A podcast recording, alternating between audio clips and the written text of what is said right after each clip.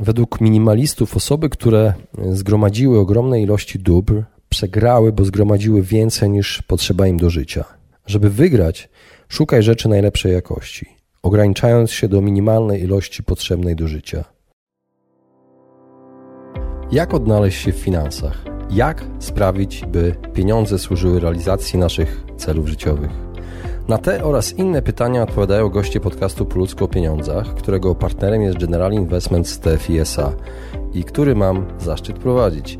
Nazywam się Radosław Budnicki, na co dzień prowadzę podcast Lepiej Teraz i nie jestem internetowym guru zarabiania. Rozmawiam tylko po ludzku o pieniądzach z ekspertami, którzy zrozumiałym językiem tłumaczą zawiłości finansów i to, jak sprawić, by pieniądze nam służyły, a nie nami rządziły.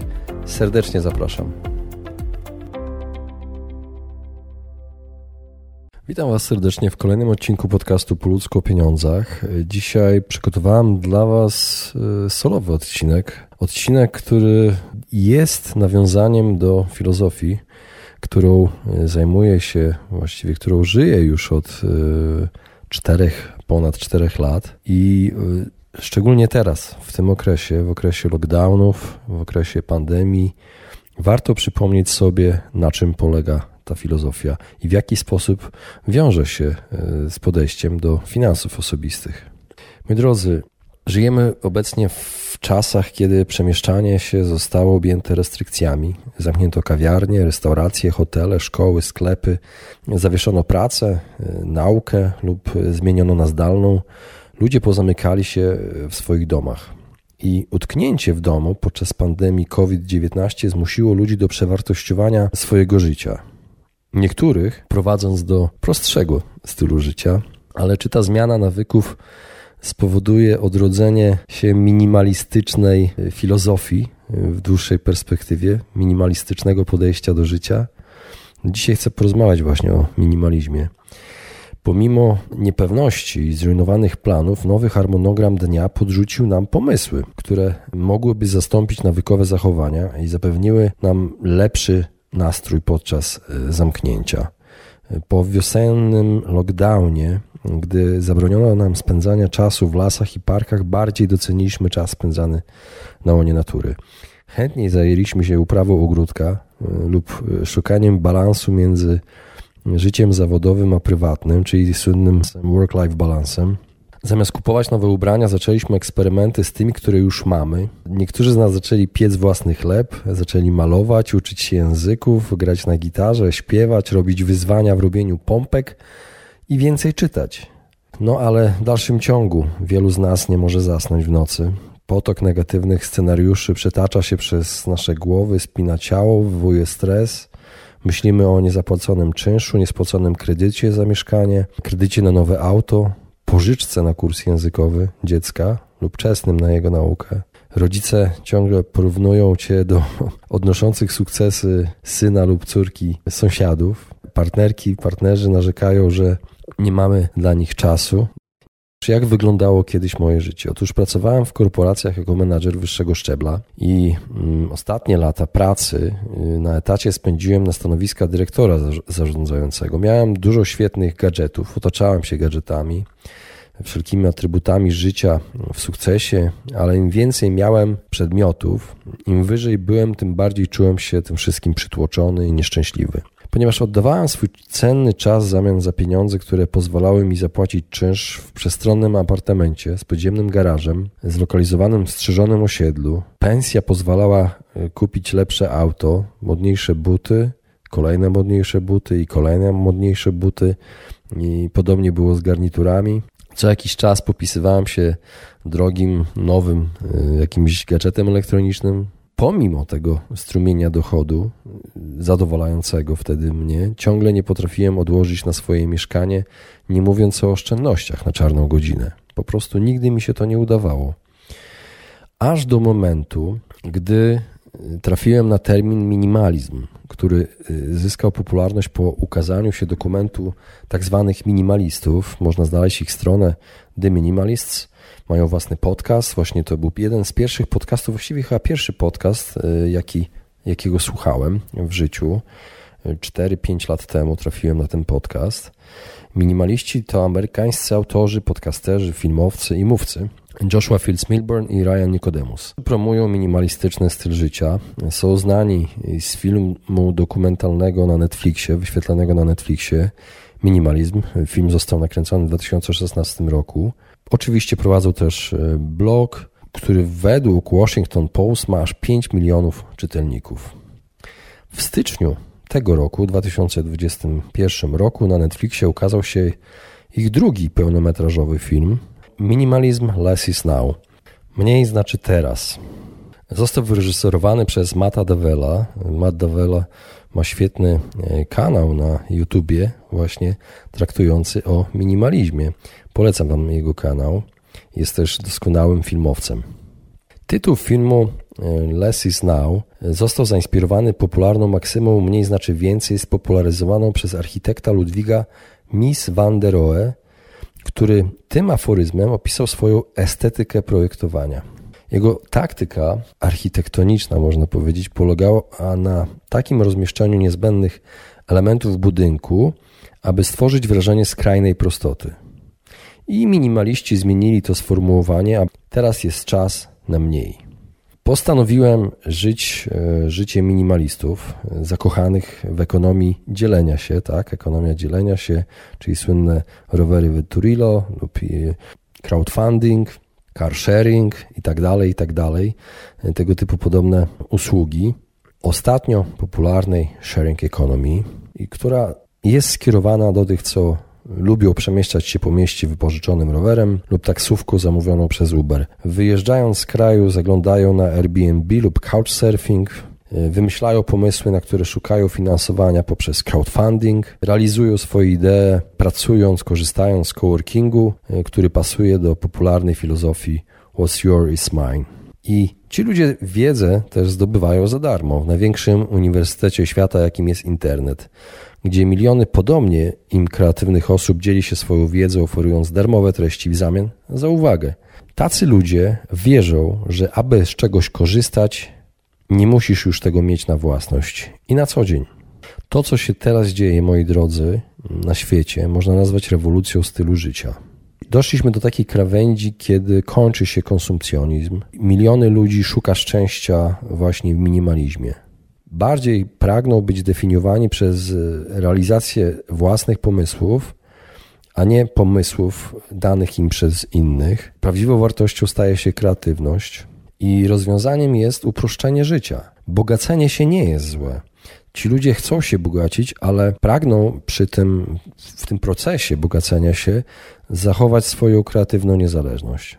Pragną pozbyć się niepotrzebnych działań, czynności, związanych z przedmiotami, którymi się otaczają, które gromadzili przez lata. Chcą znaleźć pracę, która y, wiąże się z ich pasjami, realizuje ich charakter wewnętrzny. Następuje przesunięcie wartości. I w tym świecie pojęcie prawdziwej wartości zatraciło swoje właściwe znaczenie i niesłusznie miernikiem stała się ilość y, tej wartości, stała się ilość posiadanych dóbr, gromadzenie dóbr. Ja sam nie zgadzam się z takim przesunięciem. Uważam, że nadszedł czas, żeby wyjść z tej szalonej, e, szalonego wyścigu masowej konsumpcji. Nadszedł czas, żeby przestać się otaczać dystraktorami, takimi jak ciągła muzyka w słuchawkach, gapienie się w telefon wszędzie, na każdym kroku, nawet na przejściu dla pieszych, co teraz będzie zabronione. Potem gapienie się w telewizor całymi godzinami po powrocie z pracy, i moi drodzy, wydaje się, że to, to jest takie proste. Otóż nie. Zdecydowanie minimalizm nie jest to styl życia dla każdego. Na pewno nie jest to styl życia e, dla ludzi, którzy żyją od kredytu do pożyczki, chodzą z pięcioma kartami kredytowymi w kieszeni. Nie dla ludzi z potężnym domem z ogrodem lub kilkoma domami lotniskowymi, dwoma lub trzema autami na każdą okazję. Nie dla tych, co boją się, że stracą wszelkie swoje materialne rzeczy, które tak mozolnie latami gromadzili i nie dla tych, co wiedząc, że muszą dziś wyjechać, nie będą mogli się spakować do legendarnego już plecaka, który pokazał e, bohater filmu Up in the Air e, z George'em Clooneyem w roli głównej. W tym plecaku George Clooney właśnie w czasie prezentacji, jego bohater, którego gra, pokazał plecak, do którego powinniśmy zmieścić wszystko, co możemy, gdybyśmy na, na przykład w danej chwili musieli nagle opuścić dom, bo wybuchł pożar. Każdy powinien zadać sobie pytanie, co włoży do tego plecaka. Moi drodzy, ale czym jest minimalizm? Kim jest minimalista? Jak żyje minimalista? Jak wygląda to życie? Dlaczego mam się takim stylem życia zainteresować?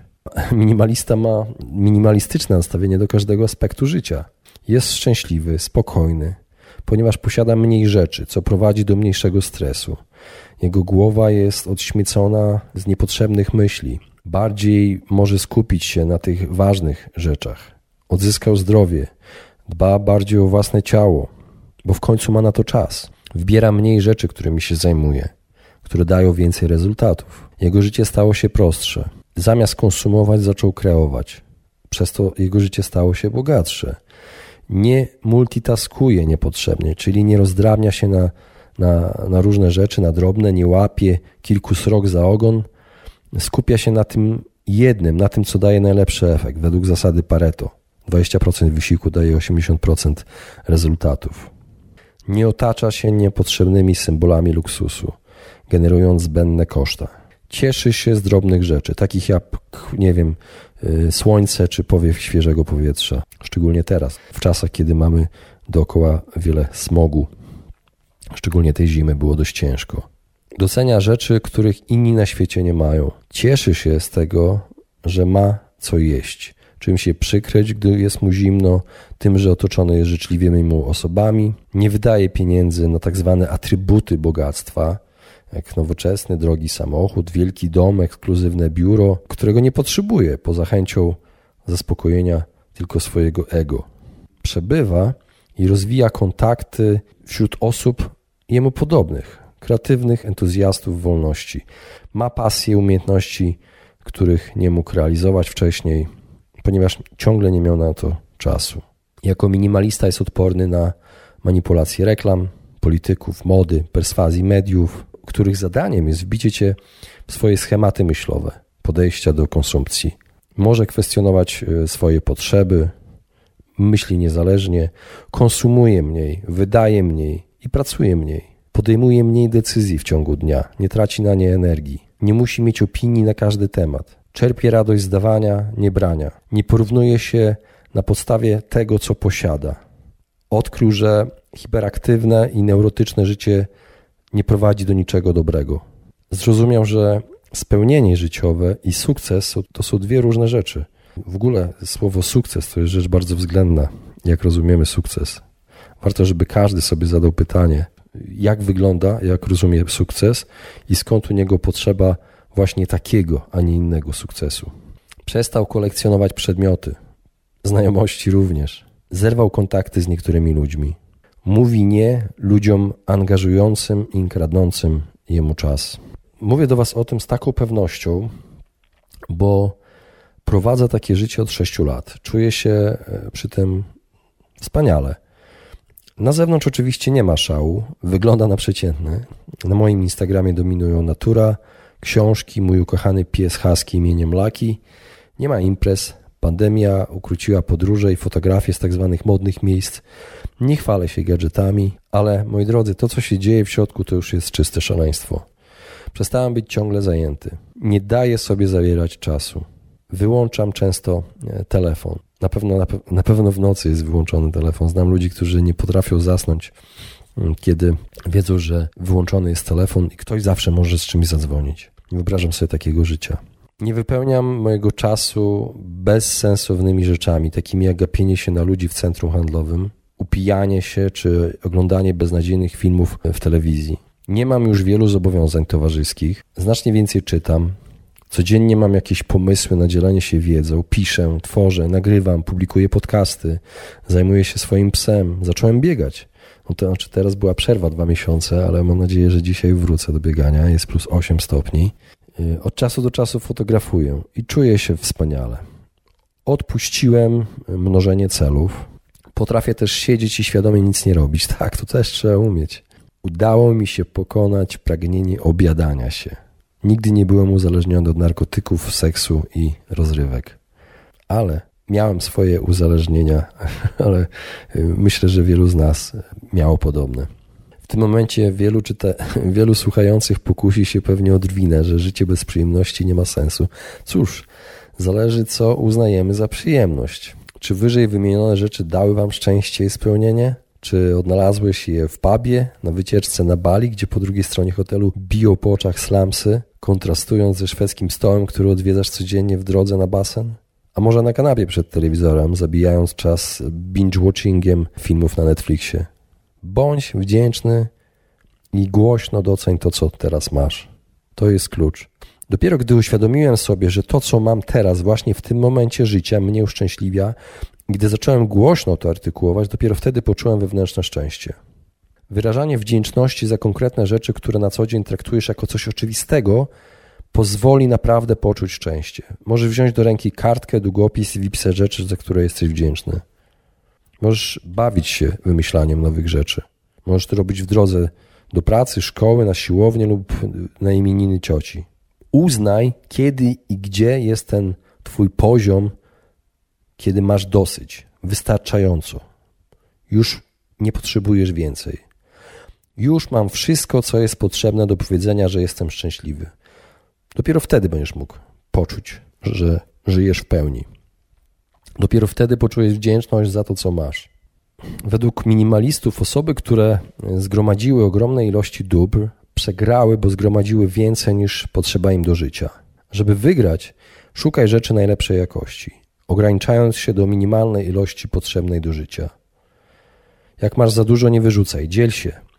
Jeżeli wiesz, że ktoś będzie tego potrzebował, przestań kupować. Jeżeli koniecznie musisz coś kupić, to postępuj według zasady jakość, a nie ilość. Jedna, ale dobra rzecz może służyć lata. Bycie minimalistą nie oznacza skąpstwa, oznacza brak głupoty i marnotrawstwa. Jedzenie nie może zastępować tobie rozrywki. Tak, to jest właśnie po moje były uzależnienie. Jeżeli kupujesz za dużo jedzenia i co jakiś czas widzisz, że musisz wyrzucić przeterminowane produkty lub kupujesz słodycze i jesz dla przyjemności, zastanów się. Czy może po prostu czegoś ci w życiu brakuje? I nieświadomie niszczysz swoje ciało przesadnym objadaniem się i nie traktujesz jedzenia jako paliwa, którym po prostu jest. To nie jest zabawka, ponieważ traktowanie jedzenia jako rozrywki może mieć opłakane następstwa. Nie gromadź przedmiotów. Zastanów się, co do dziś najlepiej zapadło w Twojej pamięci. Przedmiot, który kiedyś miałeś, czy doświadczenie, które przeżyłeś. Wyrzuć lub oddaj i sprawdź, czy Twój świat się zawalił po tym, co zrobiłeś. Czy stało się coś strasznego? Czy dalej pracujesz w tym miejscu, w którym pracowałeś? Czy nadal jesteś tą samą osobą? Aby żyć godnie, wystarczy mieć gdzie mieszkać, mieć co jeść, co się ubrać, gdzie się umyć, zadbać o zdrowie i dodałbym do tego jeszcze dbanie o rozwój duchowy. Ale zastanów się, czy rzeczywiście Twój świat zawali się, gdy pozbędziesz się bezużytecznych książek, sterty czasopism, starych rachunków, przeterminowanych dokumentów, gdy zerwiesz znajomości, które nie wniosły do Twojego życia nic pozytywnego poza stresem i stratą czasu, gdy utniesz bezsensowne aktywności, które wykonujesz, nawet zapominając już, dlaczego zacząłeś je robić, wykonywać. Pozbądź się chęci posiadania na własność, a staniesz się szczęśliwy. Zaprzyjaźnij się z tym nowym trendem sharing economy. Nie musisz mieć czegoś, żeby z czegoś korzystać. Jeżeli chcesz koniecznie coś kupić, odpowiedz sobie na pytanie, jak zmieni się Twoje życie, gdy już będziesz miał ten przedmiot, który kupisz. Jak zmieni się Twój nastrój po miesiącu, gdy będziesz miał tą rzecz. Miałem podobnie z zakupem tableta. I powiem Wam szczerze, żałuję, że nie było takiej usługi, że można tablet pożyczyć na miesiąc. Po miesiącu już zaczął zbierać kurz. A przedtem przez miesiąc wyszukiwałem artykułów na temat e, tego, jaki jest, jak, jakie to życie jest wspaniałe, kiedy ma się tablet. I pamiętaj, kiedy przyjdzie zmiana, pojawią się pierwsze efekty. Na początku będzie syndrom odstawienia, e, w momencie, kiedy pozbędziesz się na przykład telewizora albo przestaniesz oglądać telewizję możesz poczuć się na, jak narkoman na detoksie, ale ten ból, że tak bardzo chcesz go oglądać, powinien ci uświadomić, jak bardzo jesteś uzależniony lub uzależniona. Wariujemy od siedzenia w domu, od gapienia się w ekran telewizora i komputera. Po takim życiu uświadomiłem sobie, jak bardzo jestem zniszczonym człowiekiem. Wszystko przez tą bezustanną rzekę bodźców z zewnątrz, jakie sobie serwowałem latami, każdego dnia. Ale przyjdzie taki moment, że poczujesz wolność. Przestaniesz tęsknić za gapieniem się w ekran. a potem uświadomisz sobie, że ludzie w Twoim życiu są bardziej ważni niż obejrzenie jakiegoś e, super ważnego, ciekawego serialu. Podobnie z rzeczami, które gromadziłeś. Twoje pokoje i szafki mogą być pełne rzeczy, które da się zastąpić, ale pamiętaj, że prawdziwych i wartościowych relacji nigdy nie zastąpisz. Poczujesz, że dobrze jest mieć mniej. Wystarczy powiedzieć: Już mam dosyć. Poziom zaspokojenia materialnego osiągnął maksimum. Mam dobrą pracę, mieszkanie, wystarczającą ilość butów, samochód, który jeździ w porządku, przemieszcza mnie z miejsca A do miejsca B. Mam mniej rzeczy zajmujących przestrzeń, mniej myśli, mniej ludzi, którzy mnie martwią, mniej żalu o rzeczy, których już nie ma, mniej zmartwień o to, co może lub nie może się wydarzyć w przyszłości. Im więcej się pozbędziesz, tym lżejszy, wolniejszy stajesz się następnego dnia. I a propos opinii i poglądów, jeżeli ludzie zmuszają cię do wypowiedzenia się na jakiś temat, nie musisz odpowiadać, nie musisz mieć opinii, poglądu na każdy temat. Świat będzie prowadził dyskusje i wojny bez ciebie, tak jak robił to przed tobą i będzie robił to długo po tobie. Minimalizm to jest odkrycie, że obfitość rzeczy nie jest najważniejsza. I życie to coś więcej niż posiadanie na własność. I pamiętajcie, że prawdziwy minimalizm nie polega tylko na estetycznym zachowaniu. To jest sposób myślenia polegający na mądrym rozważeniu każdej inwestycji. To jest myślenie, które przedkłada świadome działania nad histerię nieświadomych zakupów. I to jest minimalizm przyszłości. Na koniec mam do Ciebie pytanie. Jestem ciekaw, jak wygląda Twoje podejście do rzeczy materialnych, jak dużą wartość stanowią w Twoim życiu. Jeżeli czujesz już, że nie stanowią takiej wartości, to gratuluję, bo stałeś się minimalistą. Bardzo dziękuję za wysłuchanie tego odcinka.